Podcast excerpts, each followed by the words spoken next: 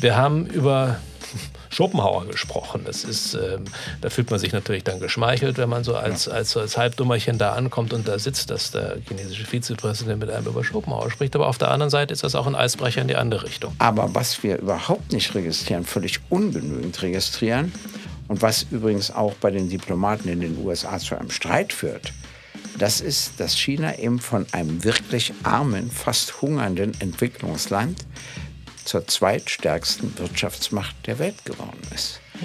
Wir haben doch ein gemeinsames Interesse, den Missbrauch von künstlicher Intelligenz zu vermeiden. Wir haben doch ein gemeinsames Interesse, mit unseren Technologien dem Klimawandel entgegenzuwirken. Wir haben doch ein gemeinsames Interesse, all diesen, die außerhalb der staatlichen Ordnung versuchen, diese Welt in Unordnung zu bringen, sei es auch mit atomaren Waffen, was auch immer, all denen gemeinsam entgegenzuwirken. Und wenn man sich dann technologisch entkoppelt, dann gute Nacht, Herr Gysi. Let's get ready to Gysi gegen Gutenberg.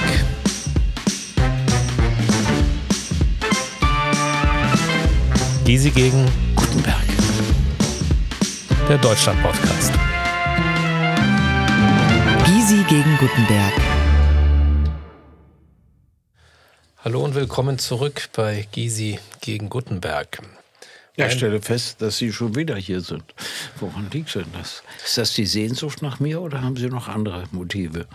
Meine Sehnsüchte verteilen sich relativ ungleich im Leben. Aber, Aber sie, zählen ja von denen, sie zählen zu jenen, die ich jetzt beginne ja. schon zu vermissen. Und das mag was heißen. Also es ist, ein guter, es ist eine gute Ausgangssituation, um sich künftig weiter zu ertragen, lieber Das stimmt. Gesine. Außerdem haben wir ja heute auch ein ernstes Thema.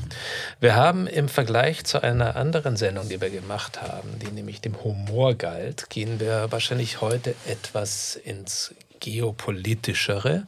Herr Gysi, Sie sind ja jemand, der gerne Reden hält. Und das etwas, das tut einem gut, das tut einem auch im etwas gesetzterem Teil eines Lebens ganz gut, wenn einem auch zugehört wird bei solchen Reden. Aber wir wissen, dass man sich mit Humor bei Reden sehr schnell blutige Nasen holen kann. So zum Beispiel äh, versteht man, und das ist mir oft so gegangen, in Amerika versteht man nicht, wenn man Selbstironie einsetzt. In England wird man nicht verstanden, wenn man nicht Selbstironie einsetzt. In Frankreich wird man überhaupt nicht verstanden, wenn man als Deutscher eine Rede hält. Und allen Ländern ist aber eines gemein, auch in Deutschland. Wenn sie eine Rede halten oder wenn wir dort Reden halten, ist es überhaupt kein Problem, wenn man einen anderen mal auf die Schippe nimmt. Oder wenn man beispielsweise auch einen Gastgeber auf die Schippe nimmt. Das einzige Land, in dem das wirklich nicht gelingt, ist nicht das einzige Land, aber ein Land, in dem das nicht gelingt, ist China. Da gibt es etwas, was man beschreibt mit Gesichtsverlust, was in dieser Kultur eine ganz gewaltige Rolle spielt.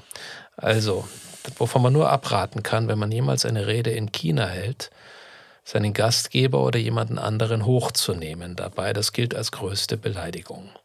Unser heutiges Thema ist China und unser Land Deutschland, unser Verhältnis zu China. Was verbindet Sie mit China, Herr Gysi, außer die Romantik für die kommunistischen Dinge?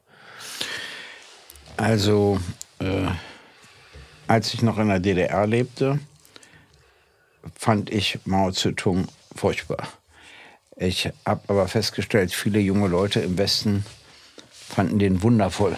Ich glaube, das lag daran, dass er eine Gleichstellung von Stadt und Land wollte, die es übrigens nie gegeben hat. Aber vor allen Dingen lag es daran, dass China so weit weg war. Die Sowjetunion konnten sie nicht zum Maßstab nehmen, die DDR auch nicht und wer kannte schon China. Aber ich weiß es nicht. Ich habe es nie wirklich verstanden, ehrlich gesagt. Äh, insofern hatte ich eher keine Beziehung zu China, weil ich ja auch nie dort war. Ich bin dann nach der Wende das erste Mal nach China gefahren, inzwischen des Öfteren und habe auch beachtliche Mentalitätsunterschiede festgestellt. Dazu muss ich aber doch was leicht Humorvolles sagen. Ich erzähle denen immer gerne, dass ich leicht chinesisch aufgewachsen bin.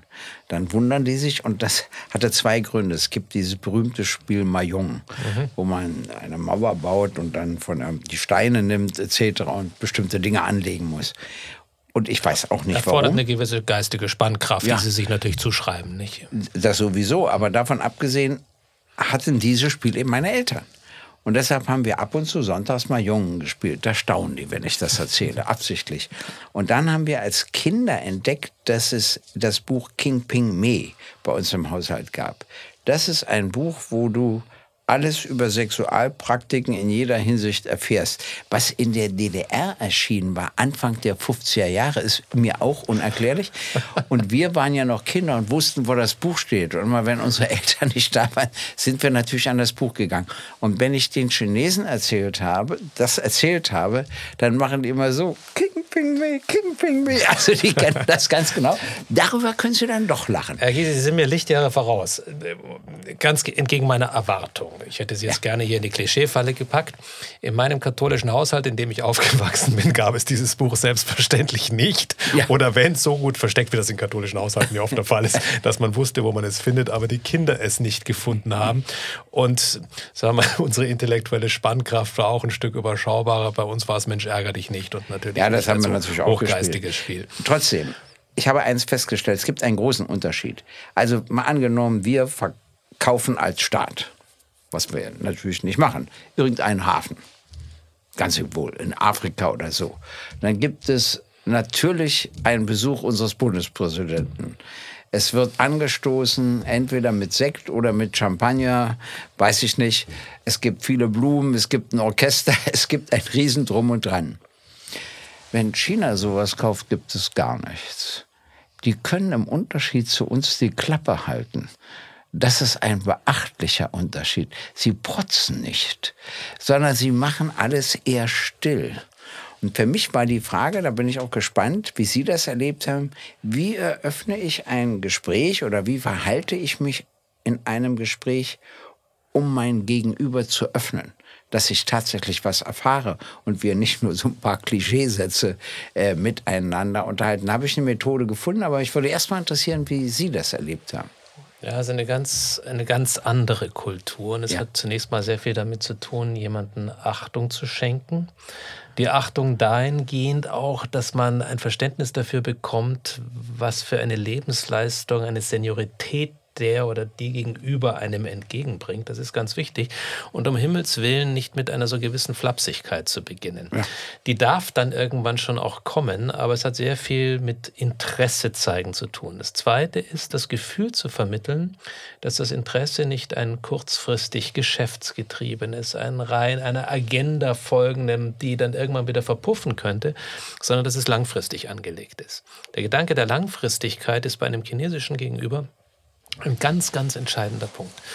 Und das ist etwas, was wir immer wieder versäumt haben, auch in unserer Herangehensweise, dass wir geglaubt haben, wir machen einen großen, im politischen Geschäft, einen großen Staatsbesuch in China. Und der Staatsbesuch ist mit allem nur denkbarem Bremborium ausgestaltet.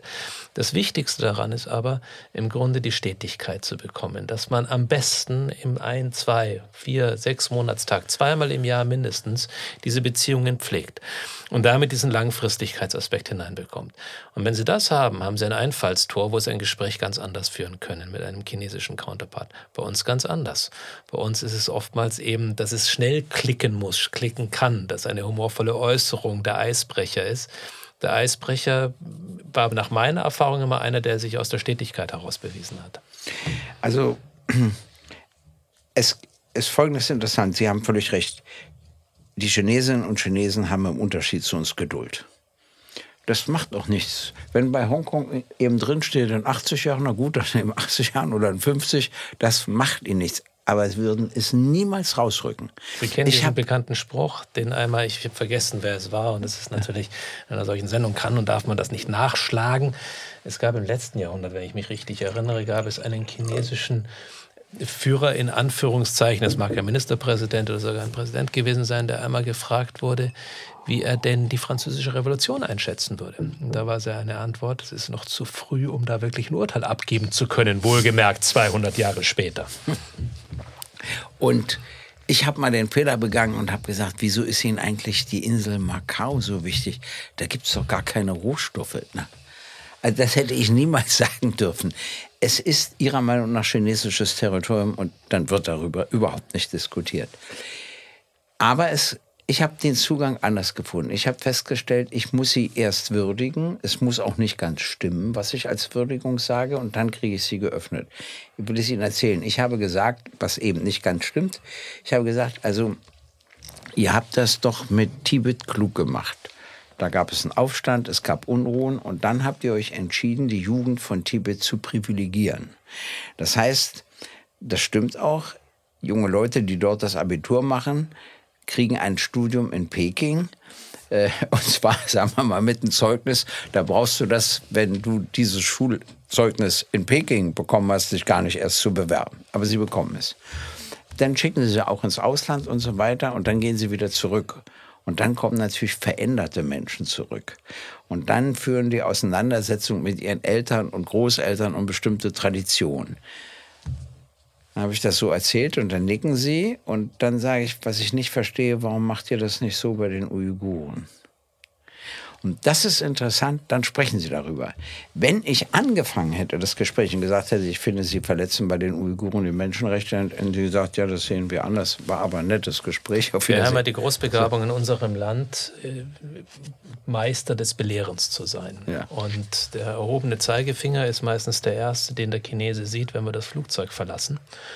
Und damit kommt man keinen Millimeter weiter. Ich bin da ganz bei Ihnen. Es ist, hat etwas damit zu tun, dass man so etwas zeigt wie ohne dabei jetzt in Zynismus abzudriften, sowas ja. wie kulturelles Verständnis. Und nicht nur die Idee, im Grunde mit unserer Kultur den Rest der Welt beglücken zu wollen und zu müssen. Das, diesen Fehler haben wir ja an unterschiedlichster ja. Stelle immer wieder begangen. Die Chinesen sind da besonders sensibel, was das anbelangt. Mein Erfahrungswert war der gleiche. Wenn man zunächst einmal versucht, ein Stück Verständnis zu zeigen, ist Kritik plötzlich auch möglich. Es ist ja. immer eine Frage der Tonalität und Richtig. immer auch eine Frage, nicht nur den nach der schnellen Schlagzeile geifernden Mitreisenden Abgeordneten oder Journalisten gefallen zu wollen, sondern zunächst auch mal einem Gastgeber gefallen zu dürfen, in dem Sinne, dass man sie ernst nimmt. Das schließt Kritik nicht aus, aber macht sie eher möglich. Es gibt auch eine wahnsinnige Leistung, die besteht darin, dass Mao Zedong ein Land übernommen hat, in dem Menschen verhungerten. Was er geschafft hat, ist den Hungertod zu überwinden, aber vielmehr nicht. Es war ja ein reines Entwicklungsland. Er konnte Industrie und alles vergessen. Und dann kam ja Xi, nee, jetzt wieder. Nein, da kam noch äh, äh Jiang Zemin dazwischen und äh, äh, da kamen noch einige andere. Deng Xiaoping, wollte ich sagen. Deng Xiaoping. Deng Xiaoping. Der hat ja dann den Kapitalismus eingeführt, wo mir übrigens an einer Parteihochschule erklärt wird, das fand ich nur wieder witzig, dass sie die Einzigen sind, die Karl Marx richtig verstanden haben. Guckte etwas verwundert haben. Sie sagt, naja, Karl Marx hat gesagt, für die Industrialisierung ist der Kapitalismus zuständig. Und deshalb haben wir uns entschlossen, eine kapitalistische Wirtschaft aufzubauen, weil wir die Industrialisierung brauchen. Wenn die dann abgeschlossen ist, dann können wir über andere Seiten nachdenken. Also ich fand das äh, so was Dialektik betrifft, schon beachtlich, ehrlich gesagt. Ja, das sind die äh, tatsächlich sehr bewandert, was das anbelangt, aber ja. wieder koppelt sich das mit dem Gedanken der Langfristigkeit. Richtig, nicht? Also richtig. Im Grunde ist es immer wieder dieser Ansatz zu sagen, wir haben die notwendige Geduld. Dass diese Geduld auch menschenverachtend sein kann, ja. steht in meinen Augen außer Frage. Ja, es kommt ja noch Folgendes hinzu. Sie wollen gar nicht Taiwan jetzt einverleiben. Aber niemand darf es ihnen streitig machen. Das ist der Punkt, dass es zu China gehört. Da hat der Westen natürlich eine Schwierigkeit, wenn ich mal daran erinnern darf. Als die Charta der Vereinten Nationen beschlossen wurde, wurde beschlossen, dass es fünf Mächte gibt, die ständig im Sicherheitsrat sind und ein Vetorecht haben. Und das waren die Vereinigten Staaten von Amerika, das Vereinigte Königreich von Großbritannien und Nordirland, die Republik Frankreich China und die Union der sozialistischen Sowjetrepubliken. Das war ja interessant. Und wer vertrat China? Sie klingen immer so romantisch, wenn Sie das sagen. Ja, das war Chiang Kai-shek. Ja, ich liebe die langen Namen, weil die auch was Witziges an sich haben. Das war Chiang Kai-shek, der saß ja nur noch auf Taiwan. Und er durfte ganz China vertreten. Bis dann Nixon China besuchte unter Mao Zedong und dann er vorschlug, doch durch den Vertreter der Volksrepublik Chiang Kai-shek zu ersetzen. Natürlich konnte die Sowjetunion, die gerade im größten Spannungsverhältnis mit China war, nicht Nein sagen dazu. Und so kam es. Aber dadurch hat doch der Westen bestätigt, wenn Taiwan ganz China vertreten darf, darf doch China Taiwan vertreten. Und das ist ihre Sicht. Und deshalb, da sind sie ja absolut konsequent. Wenn ein Land diplomatische Beziehungen zu Taiwan aufnimmt, gibt es keine diplomatischen Beziehungen zu China. Trotz aller wirtschaftlichen Interessen, das findet da nicht statt. Das haben einige nordische Wofür Staaten wir aber dürfen. immer kämpfen müssen, ist, dass es keine gewaltsame Einverleibung Taiwans geben soll. Aber dann vielleicht sollte man dann auch nicht übermäßig provozieren. Ich möchte nicht noch erleben, dass wir diesbezüglich eine militärische Auseinandersetzung erleben. Ich glaube, diese Zielsetzung teilen wir komplett, lieber Herr Gysi. Es, es findet aber weiterhin eine bemerkenswerte Reisediplomatie statt Ja, ja, und die jetzt nicht immer nur von der größten Weisheit getragen ist. Gleichzeitig führen sowohl die Amerikaner, die gerne auf Reisen gehen nach Taiwan, als auch äh, die westlichen europäischen Länder das Wort Ein-China-Politik im Munde, Ja. um im Grunde diese ganze, diese ganze Diskrepanz da in einem Satz abzufedern. Und das Abfedern gelingt natürlich nur in Maßen. Deshalb haben wir auch keine Botschaft Taiwans in Deutschland, sondern nur eine Vertretung Taiwans. Die sich durch eine relativ hohe Wirkkraft auszeichnet. Also Ja. ist zumindest etwas, woran ich mich noch erinnere, als ich selbst noch aktiv in diesem Geschäft herumturnte. Haben Sie mit der neuen chinesischen Führung mal Kontakt gehabt direkt? Äh, ich hatte einmal, als ich mit Lothar Bisky da war, das war Anfang der 90er Jahre, ein Mitglied des ständigen Ausschusses des Politbüros. Das muss ich Ihnen erklären. Das gab es so in der DDR und in der Sowjetunion nicht. Die haben ein relativ großes Politbüro und aus dem Politbüro heraus gibt es einen ständigen Ausschuss. Dem gehörten früher vier Mitglieder an. Und einmal bin ich bei einem dieser vier gewesen. Gratuliere. Äh, aber das war Anfang der 90er Jahre und danach bekam ich zwar ein Politbüro-Mitglied zu sprechen, aber nicht mehr vom Ständigen Ausschuss. Auch eine interessante Erfahrung. Die haben abgestimmt, ob mit Gewalt gegen die Studenten in Peking vorgegangen wird oder nicht. Und die Abstimmung verlief 2 zu 2. Ja, Und da hat Deng Xiaoping gesagt, na, es gab ja keine Mehrheit dagegen und hat es entschieden. Und das Ergebnis ist, dass es jetzt sieben Mitglieder gibt, mit der Verpflichtung abzustimmen. So dass es immer 4 zu 3 richtig. ist sozusagen das Extremste, was passieren kann. In der Regel wahrscheinlich in der 7 Regel zu 0. sind es 7 zu 0. Ja, aber in diesen Ausnahmesituationen. Und dann habe ich mich gefragt damals, warum war das in der DDR gar nicht mehr denkbar, 89? Und in China, so tragisch es war, möglich. Wissen Sie, woran das lag? Die Demonstranten in der DDR brachten Bedürfnisse zum Ausdruck, die von 90 Prozent der Bevölkerung geteilt wurden. Die Studenten in Peking haben berechtigt für Pressefreiheit, Versammlungsfreiheit, Redefreiheit, alles sowas gekämpft. Das interessierte nur die 800 Millionen Bäuerinnen und Bauern nicht. Das heißt, in dem Moment, wo du für eine bestimmte elitäre Schicht etwas forderst, kannst du noch mit Gewalt dagegen vorgehen. Wenn sie Bedürfnisse zum Ausdruck gebracht hätten, die die 800 Millionen Bäuerinnen und Bauern geteilt hätten und die dann auch gekommen wären, aus Sense, Feierabend. Das ist für mich hochinteressant, weil ich das mal versucht habe zu analysieren, den Unterschied, weshalb da etwas möglich war, was ich natürlich genauso verurteile wie Sie, und das in der DDR nicht mehr möglich war.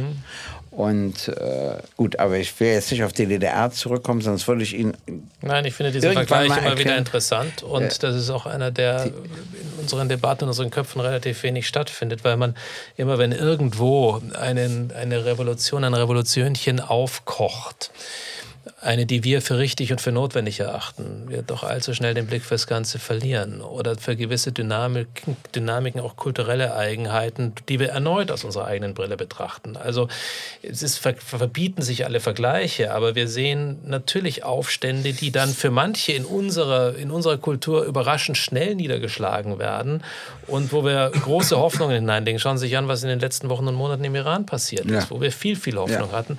Das lässt sich nicht nebeneinander legen, aber es ist, relativ, es ist schon relativ deutlich. Ich hatte das Vergnügen, ich nehme jetzt tatsächlich mal das Wort in den Mund, in meiner äh, vergleichsweise kurzen Zeit als höherer politischer Verantwortungsträger äh, nach China zu reisen. Und raten Sie mal, Als- wer, als Minister? als Minister, raten Sie mal, wer damals mein Counterpart war. keine Ahnung. Das war Xi Jinping. Arbeit. Ja, und Xi Jinping war damals Vizepräsident und er war zuständig sowohl für äh, erhebliche Teile der Wirtschaft, das war in meiner Zeit als Wirtschaftsminister, als ich ihm zum ersten Mal begegnete, und dann auch für die Verteidigung zuständig. Dort gibt es der Verteidigungsminister, hat eine untergeordnete Rolle im Vergleich zum Vizepräsidenten mit den entsprechenden Zuständigkeiten. Und wir sind uns mehrfach begegnet.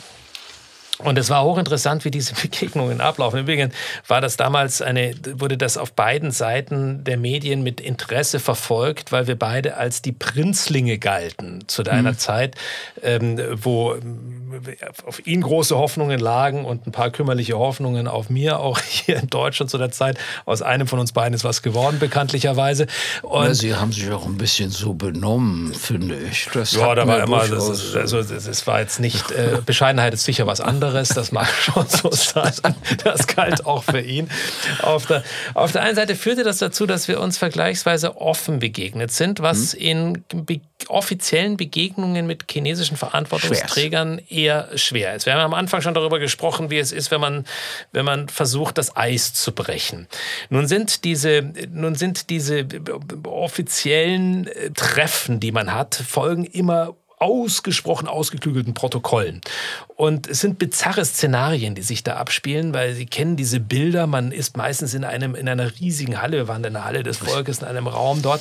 Da stehen dann zwei ganz tiefe Sessel. Sessel ja. Am Ende in diesen tiefen Sesseln äh, lümmelt man dann irgendwie, weil man kann nicht elegant in diesen Sesseln sitzen. Und an der einen Seite des Sessels geht eine, geht eine andere Sesselreihe mit sehr viel kleineren Sesseln ja. oder manchmal sogar noch Holzstühlchen herunter, wo die gesamte Delegation sitzt, sitzt und ja. zwar brav aufgereiht nach ihrer jeweiligen Wichtigkeit. Und auf der anderen Seite genau dasselbe. Gegenüber schaut man sich der jeweiligen spiegelbildlichen Wichtigkeit ins Gesicht. Aber Sie kennen und, eine Schwierigkeit nicht. Wenn ich in diesen tiefen Sessel sitze, ich komme ja nicht weg? wieder hoch. Nicht? Verstehen Sie? Sie, Sie kommen ja auch leicht hoch. Ja? Das wird, je älter man wird, immer schwieriger, kann ich ich nur sagen. Aber es stimmt. Und ich versuche immer, den offiziellen Teil aufzuweichen. Also immer irgendwie zu erreichen, dass er plötzlich doch so also und das war das, das war interessant, das was uns eben auch da gelungen ist und es hatte mich überrascht, weil ich rechnete auch durch die Erfahrungen, die ich anderen Feldern hatte, auch mit Chinesen, aber nicht auf dem, auf dem Niveau damals, dass es nur um vorgestanzte Worte geht und nichts anderes. Und dass man gelegentlich verschüchtert mal nach dem grünen Tee greift, der zwischen diesen beiden Sesseln sich befindet, wo man tunlichst auch nicht zur falschen Tasse greifen sollte. Und Faktisch war es aber dann so, dass wir beide relativ schnell vom Protokoll abgewichen sind. Und das hatte mich gewundert bei Xi Jinping, mhm. weil mhm. deren, über den natürlich auch schon gewisse Klischeebilder gezeichnet wurden. Und er war einer, der sich extrem gut vorbereitet hatte auf seinen Gast und äh, mit mir über Themen gesprochen hat, wo er wusste, dass sie mich interessieren. Und er war relativ gut aufgeklärt über einige Sachen, die mich literarisch interessiert hatten, die mich in der Musik interessiert hatten. Wir haben über Schopenhauer gesprochen. Das ist, ähm, da fühlt man sich natürlich dann geschmeichelt, wenn man so als, ja. als, als Halbdummerchen da ankommt und da sitzt, dass der chinesische Vizepräsident mit einem über Schopenhauer spricht. Aber auf der anderen Seite ist das auch ein Eisbrecher in die andere Richtung. Interessant war immer zu schauen in die Gesichter der jeweiligen Stuhlreihendelegationen, die zunehmend bleicher wurden, weil einfach nichts mehr dem Protokoll entsprochen hatte. Und wir aber genau darüber dann auch dazu kamen, dass wir über Themen sprechen konnten, die als toxisch galten. Und dann haben wir zu dem damaligen Zeitpunkt waren die Uiguren noch nicht auf der, so weit auf ja. der Tagesordnung. Aber natürlich menschenrechtliche Probleme dann ganz anders und offener ansprechen können, ohne sich gegenseitig zu beleidigen. Und das war meine Erfahrung mit Xi Jinping. Wenn ich ihn heute sehe, sehe ich einen veränderten Präsidenten zu der Person, die ich, das ist ja jetzt auch alles 13, 14 Jahre her, damals ja. begegnen durfte. Aber es war ein interessantes Treffen.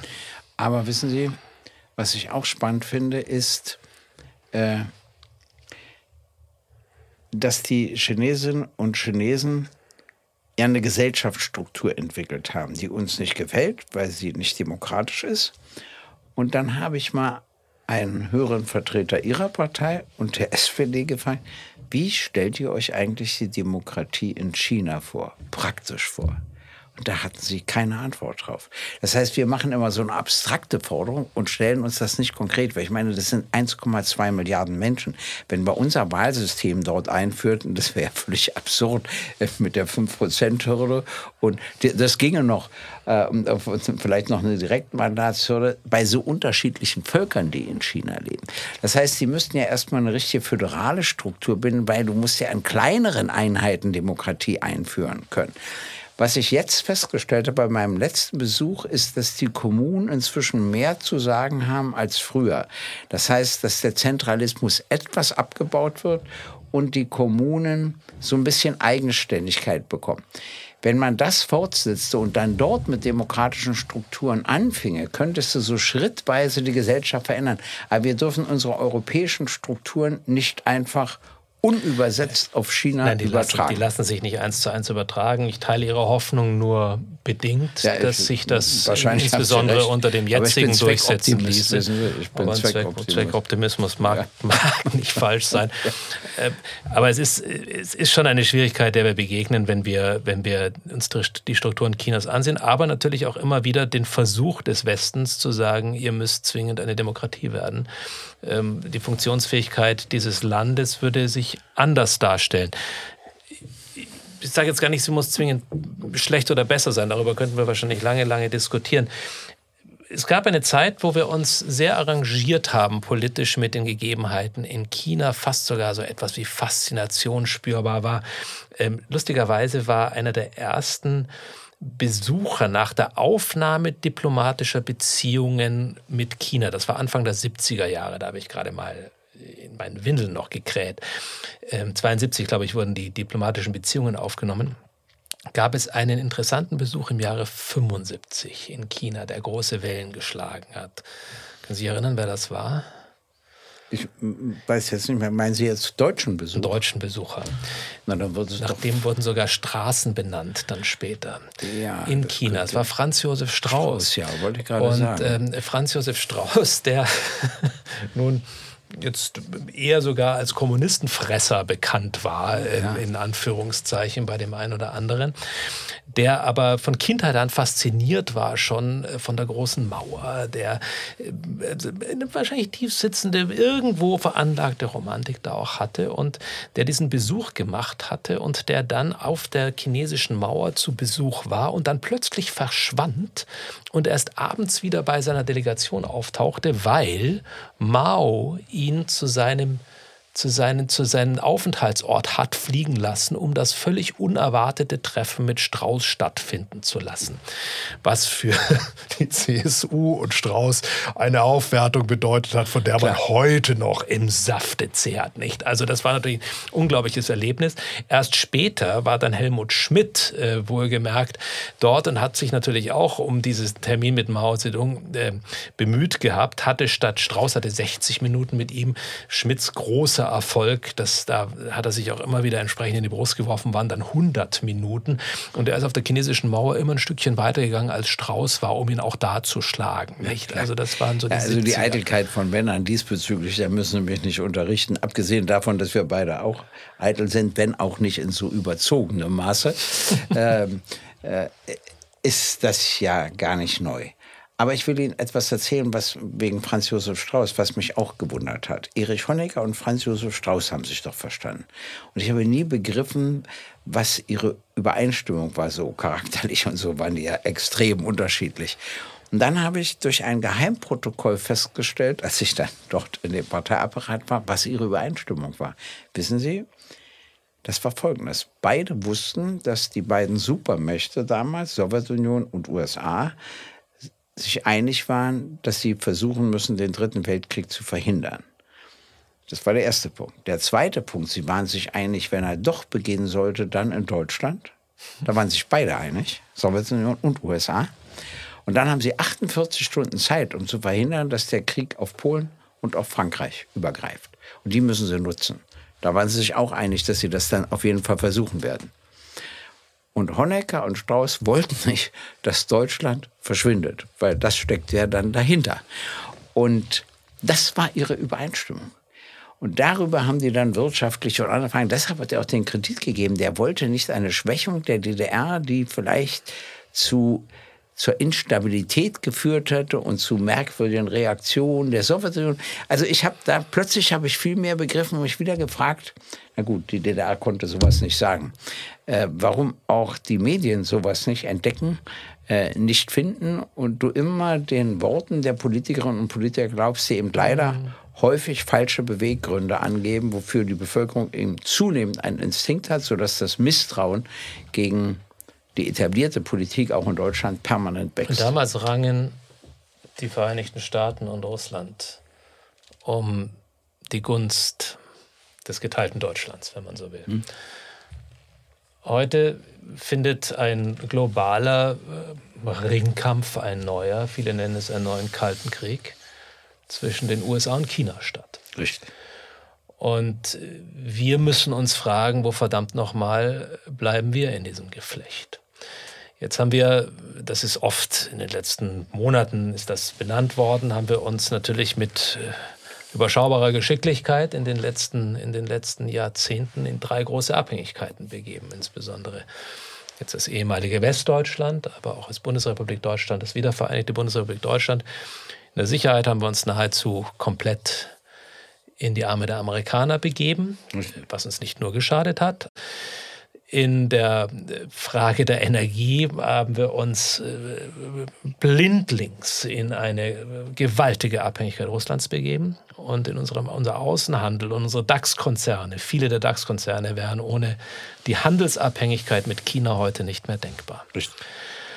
Und gleichzeitig ringen zwei große Nationen, die USA und China, in vielerlei Hinsicht um globale nicht nur Aufmerksamkeit, sondern Vorherrschaft in gewissen, in gewissen Punkten. Frage ist, wo werden wir da bleiben? Werden wir uns entscheiden müssen, Herr Gysi? Werden wir einen geschickten Weg finden können? wie sieht der aus, um in irgendeiner Form unsere Abhängigkeiten zu vermindern? Oder beide in, äh, in unseren, in unsere, auch in unserer Sphäre zu wissen und Einfluss ausüben zu können? Das ist nämlich der nächste Punkt. Ich sage Ihnen Folgendes. Ich glaube, dass Deutschland lernen muss, erstmal eigene Interessen zu sehen, zu finden, zu artikulieren und zu versuchen, sie auch durchzusetzen. Das gelingt nicht immer, aber zu versuchen. Da klingen Sie jetzt wie ein Konservativer. Ja, die EU muss eigene Interessen suchen und finden und versuchen, sie durchzusetzen. Jetzt, auch im Zusammenhang mit dem Krieg, ist wieder eine Abhängigkeit von den USA entstanden, sowohl für Deutschland als auch für die gesamte EU, äh, die ich letztlich nicht gut finde. Sie haben recht, was die Energie betrifft. Ich bin dafür, dass wir nicht von einem Staat diesbezüglich abhängig sind. Ich bin, wenn der Krieg mal zu Ende ist, auch nicht dagegen, dass wir von Russland was bekommen, aber nicht hauptsächlich, sondern von vielen Ländern. Äh, sodass wir immer ausgleichen können, wenn ein Land aus welchen Gründen auch immer wegfällt. Ich glaube, das ist eine wichtige Lehre aus der Zeit. Auf der anderen Seite muss man immer die Gegenreaktion sehen. Also das Idiotische ist ja, dass äh, die EU beschlossen hat, kein Erdöl mehr von Russland zu kaufen. Und es gibt viele EU-Länder, die kaufen jetzt das russische Erdöl von Indien, nur eben teurer. Das ist ja also besonders schlau, kann ich nur sagen.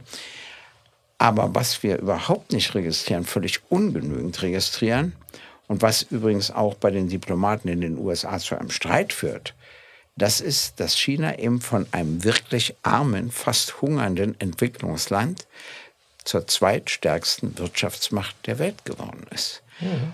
Und wenn wir das Bein auch noch absägen, sagen wir mal, also keine Sicherheitsgarantie mehr von NATO und USA, keine Energie mehr aus Russland und so gut wie kein Handel mehr aus China, dann können sie uns aber als Industrienation vergessen.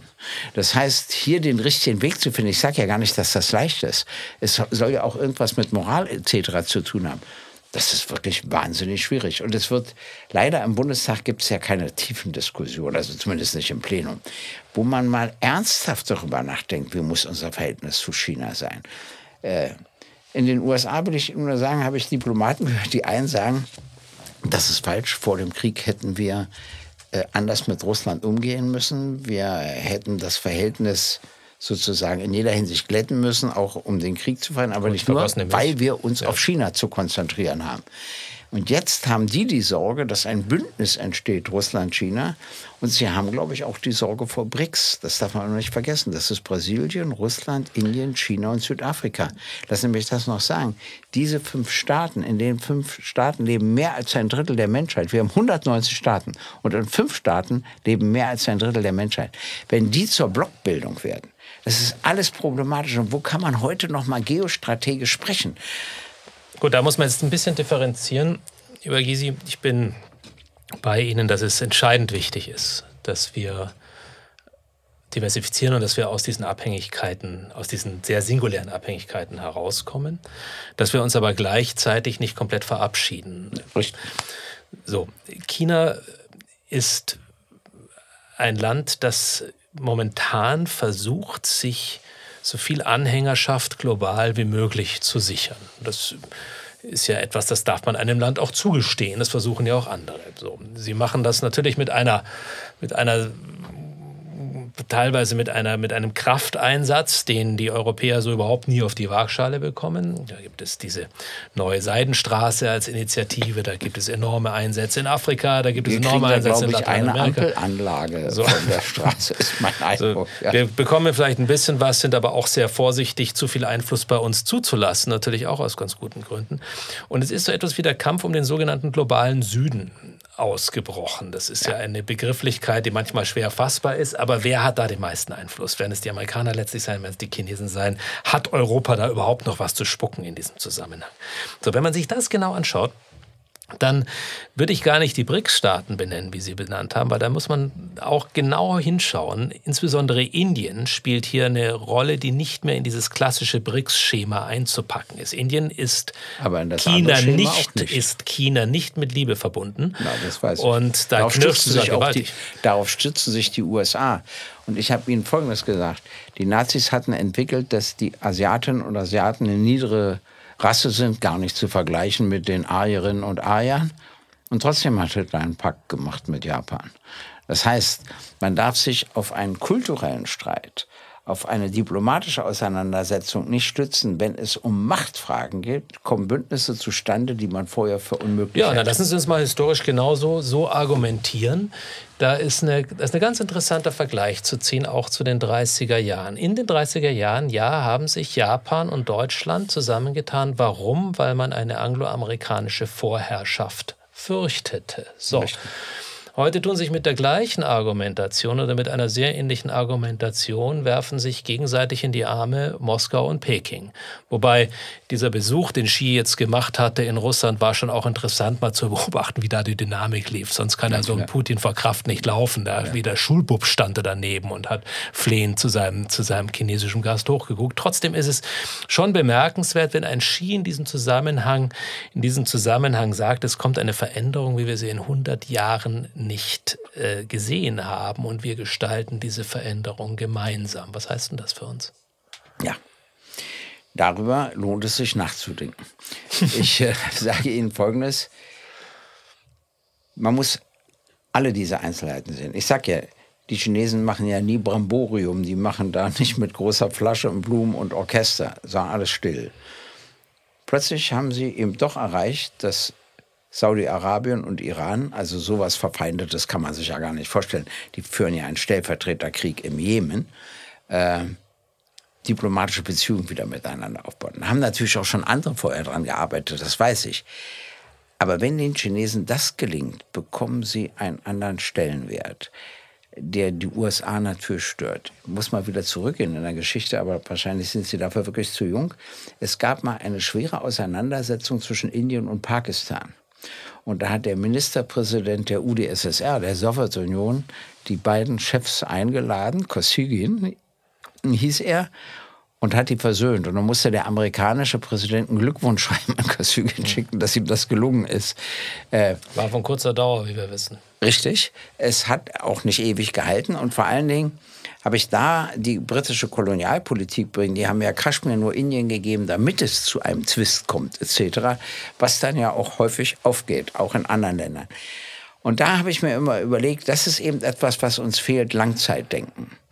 Also wir reagieren immer auf etwas, was eine Woche später uns nutzt.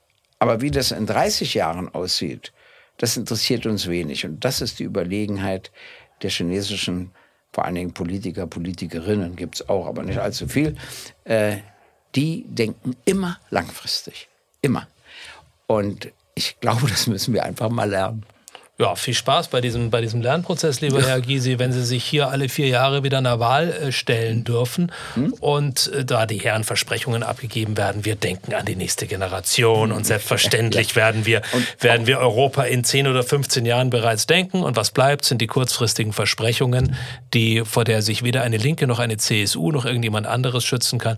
Ich hatte mal eine Chefin, die dafür bekannt war, extrem gut ad hoc denken zu können politisch und wo auch viele sagen, naja, so richtig in die Zukunft wurde da auch nicht gedacht. Das ist übrigens wieder was für Humor wenn ich auf einer Wahlkundgebung stehe und daneben ist eine Kundgebung, sagen wir mal, der CSU oder der CDU und der sagt, wir denken an die nächste Generation, würde ich sagen, na, ich denke mehr an die übernächste Generation. Da müssten alle lachen, um deutlich zu machen, dass das eine Floskel ist. Und ja, Wann waren Sie denn bringt. mal neben einer CSU-Wahlveranstaltung? Äh, Wer hat Sie denn da nicht sofort leider festgenommen? Nie, nur eine Straße weiter.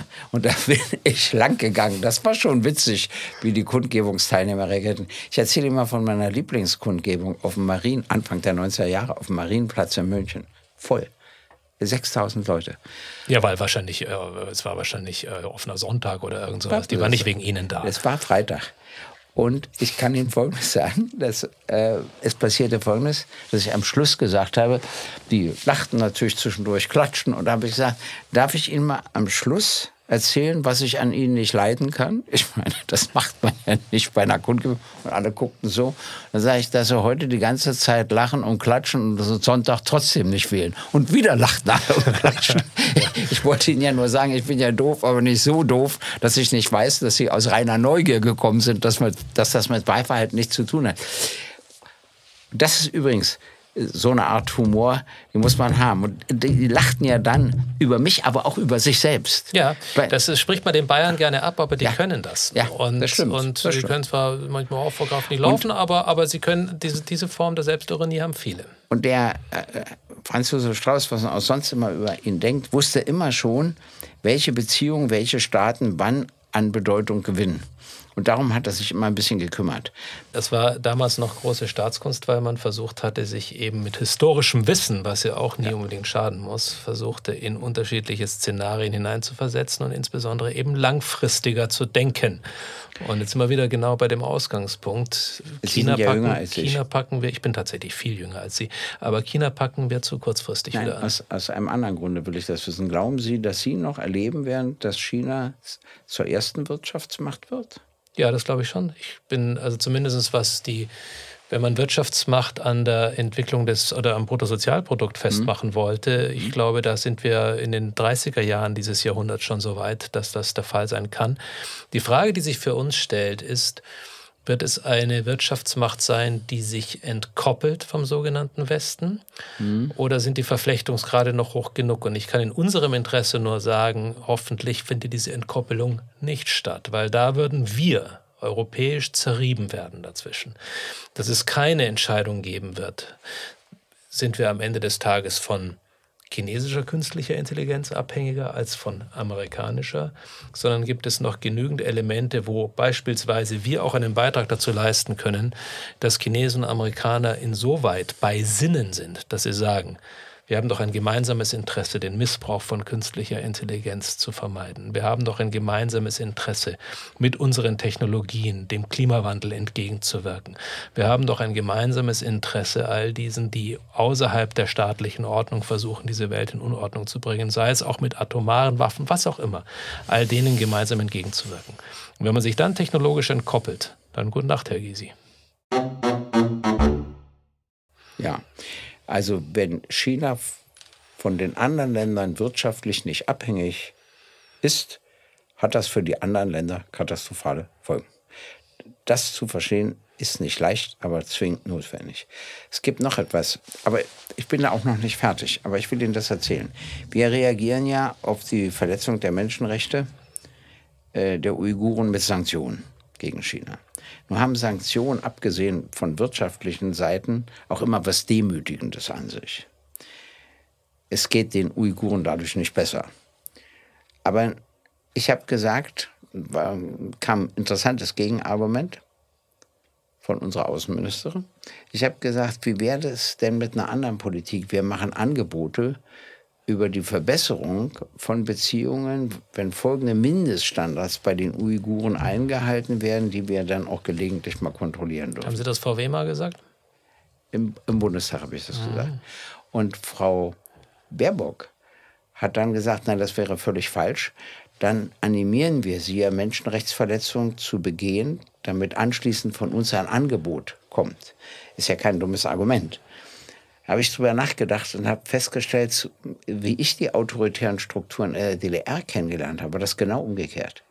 Als Willy Brandt mit seinen Angeboten anfing, die dann später Kohl fortgesetzt hat, etc., hat sich die DDR Schritt für Schritt mehr geöffnet.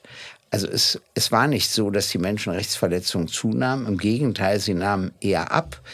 Und dann waren plötzlich richtige westliche Journalisten da und dann wurden dringende Familienreisen erlaubt. Also immer so kleine Schritte. Dann reden wir aber von einem Land einer anderen Größenordnung. Ja, ganz klar.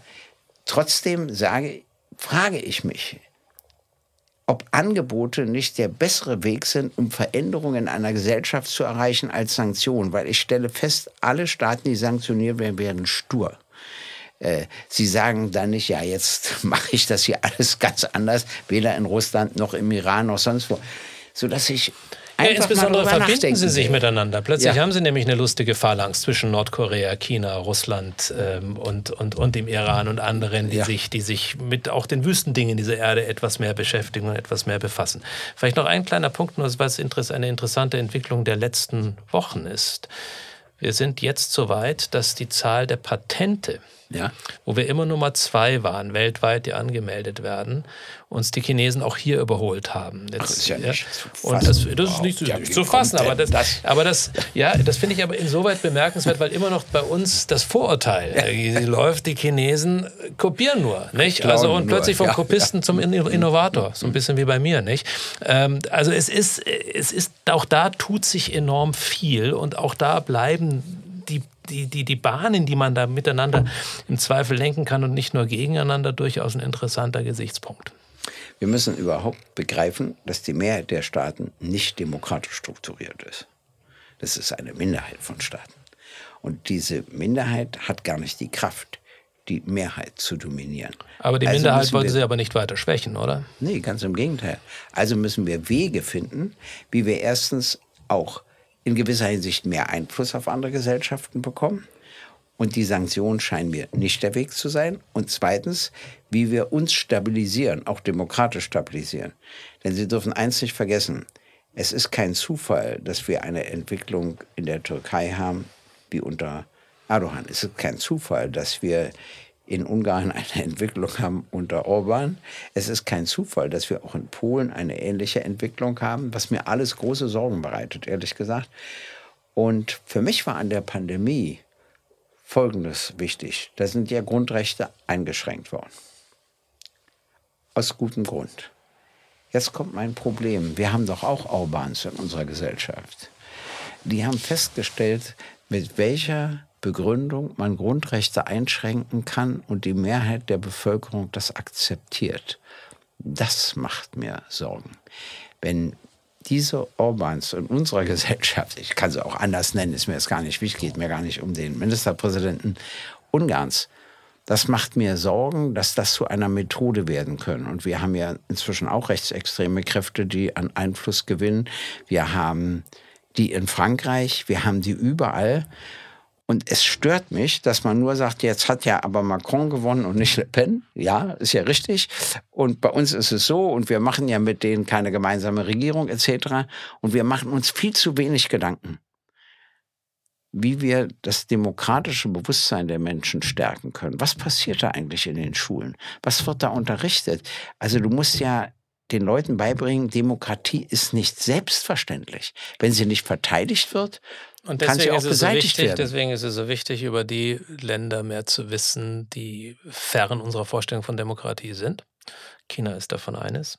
Über andere werden wir wahrscheinlich in dem Kontext auch weiter sprechen, gelegentlich streiten. In einigen Punkten, Herr Gysi, heute, was China anbelangt, waren wir uns überraschend einig, vielleicht fast langweilig für unsere Zuhörer. Auf der anderen Seite kann man bei China nicht tief genug einsteigen. Spielen Sie Tischtennis? Ich spiele dilettierend Tischtennis und so, dass mich meine Töchter schlagen. Also da können Sie meine Qualität daran Meine ablesen. Kinder habe ich auch immer geschlagen. Leider hat mein Enkelsohn mich jetzt geschlagen. Das hat mich schwer gedemütigt, ehrlich gesagt. Aber Sie kamen doch ganz gebeugt hier rein. mit den Chinesinnen und Chinesen würde ich es gar nicht erst versuchen. es gibt immer Dinge, die andere viel besser können als wir. Und das soll man nun auch anderen wiederum gönnen. Ja, und Sie gönnen uns, dass wir früher im Fußball besser waren. Auch das scheint sich leider zu legen. Das stimmt. In diesem Sinne werden wir weiterhin ringen. Aber es gibt einen hervorragenden Club in Deutschland. Es gibt einen hervorragenden Club in Deutschland. ja, erste Der FC Union. Ja, da muss ich als Bayer natürlich widersprechen, lieber Herr Gysi. Aber Ja. wir raufen uns demnächst um Fußball und Okay. werden sicher da auch wieder Ihnen, liebe Zuhörer und Zuhörer, die ein oder andere Geschichte und Anekdote näher bringen. Alles Gute. Tschüss. Gysi gegen Gutenberg ist eine Produktion der Open Minds Media GmbH. Neue Folgen hören Sie jede Woche, überall, wo es Podcasts gibt.